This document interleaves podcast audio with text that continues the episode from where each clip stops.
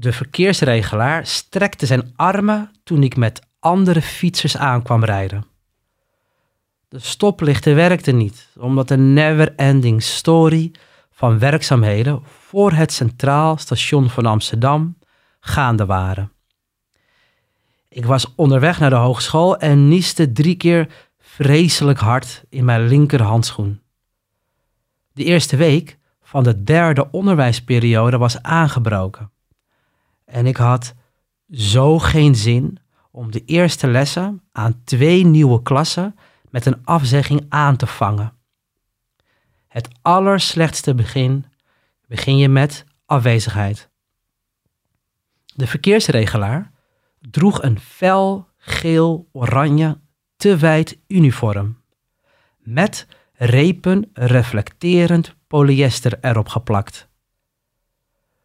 Door de giftige kleurencombinatie van het uniform rees bij mij de vraag of het wel verantwoord was om voor de klas te staan.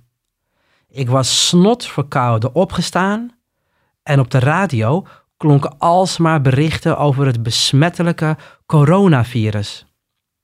Het was duidelijk dat ik naast kennis ook mijn verkoudheid ging delen met de studenten. Maar het allerslechtste begin begin je met afwezigheid. De kou had ik op een kinderverjaardag gevat. Als ik wist dat al die koters ziek waren, dan had ik niet met ze gespeeld en was veel korter op het bacillenfeest gebleven. De verkeersregelaar nieste met zijn armen wijd. Wauw, zoiets had ik nog nooit gezien. Hij deed me denken aan een vogelverschrikker. Die gedachte, zwanger van schuld, verjoeg ik snel. Omdat de job naast het verkeer organiseren ook de grillen van de arrogante Amsterdamse fietser incasseren betekent. Op de radio ging het ook over de Hogeschool Rotterdam, waar het brandalarm tijdens de tentamens was afgegaan. Het was vals alarm. Op de Hogeschool Rotterdam blaast wel vaker een loos gejengel, omdat studenten op die manier onder hun tentamen proberen uit te, te komen. Op de MAVO zei Melanie, die een jaar boven mij zat, dat ze morgen telefonisch een bom ging melden. Ze had niet geleerd voor het proefwerk Duits. De volgende ochtend gebeurde er niets. In de eerste pauze vertelde Melanie dat ze haar vriendje had laten bellen.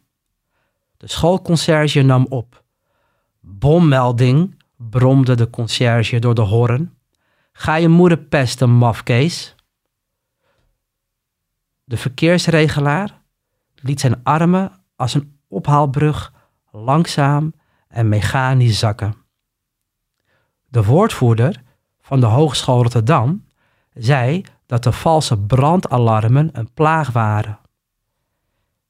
Ik hoopte dat het coronavirus geen bijbelse plaag werd en haastte mij naar het werk.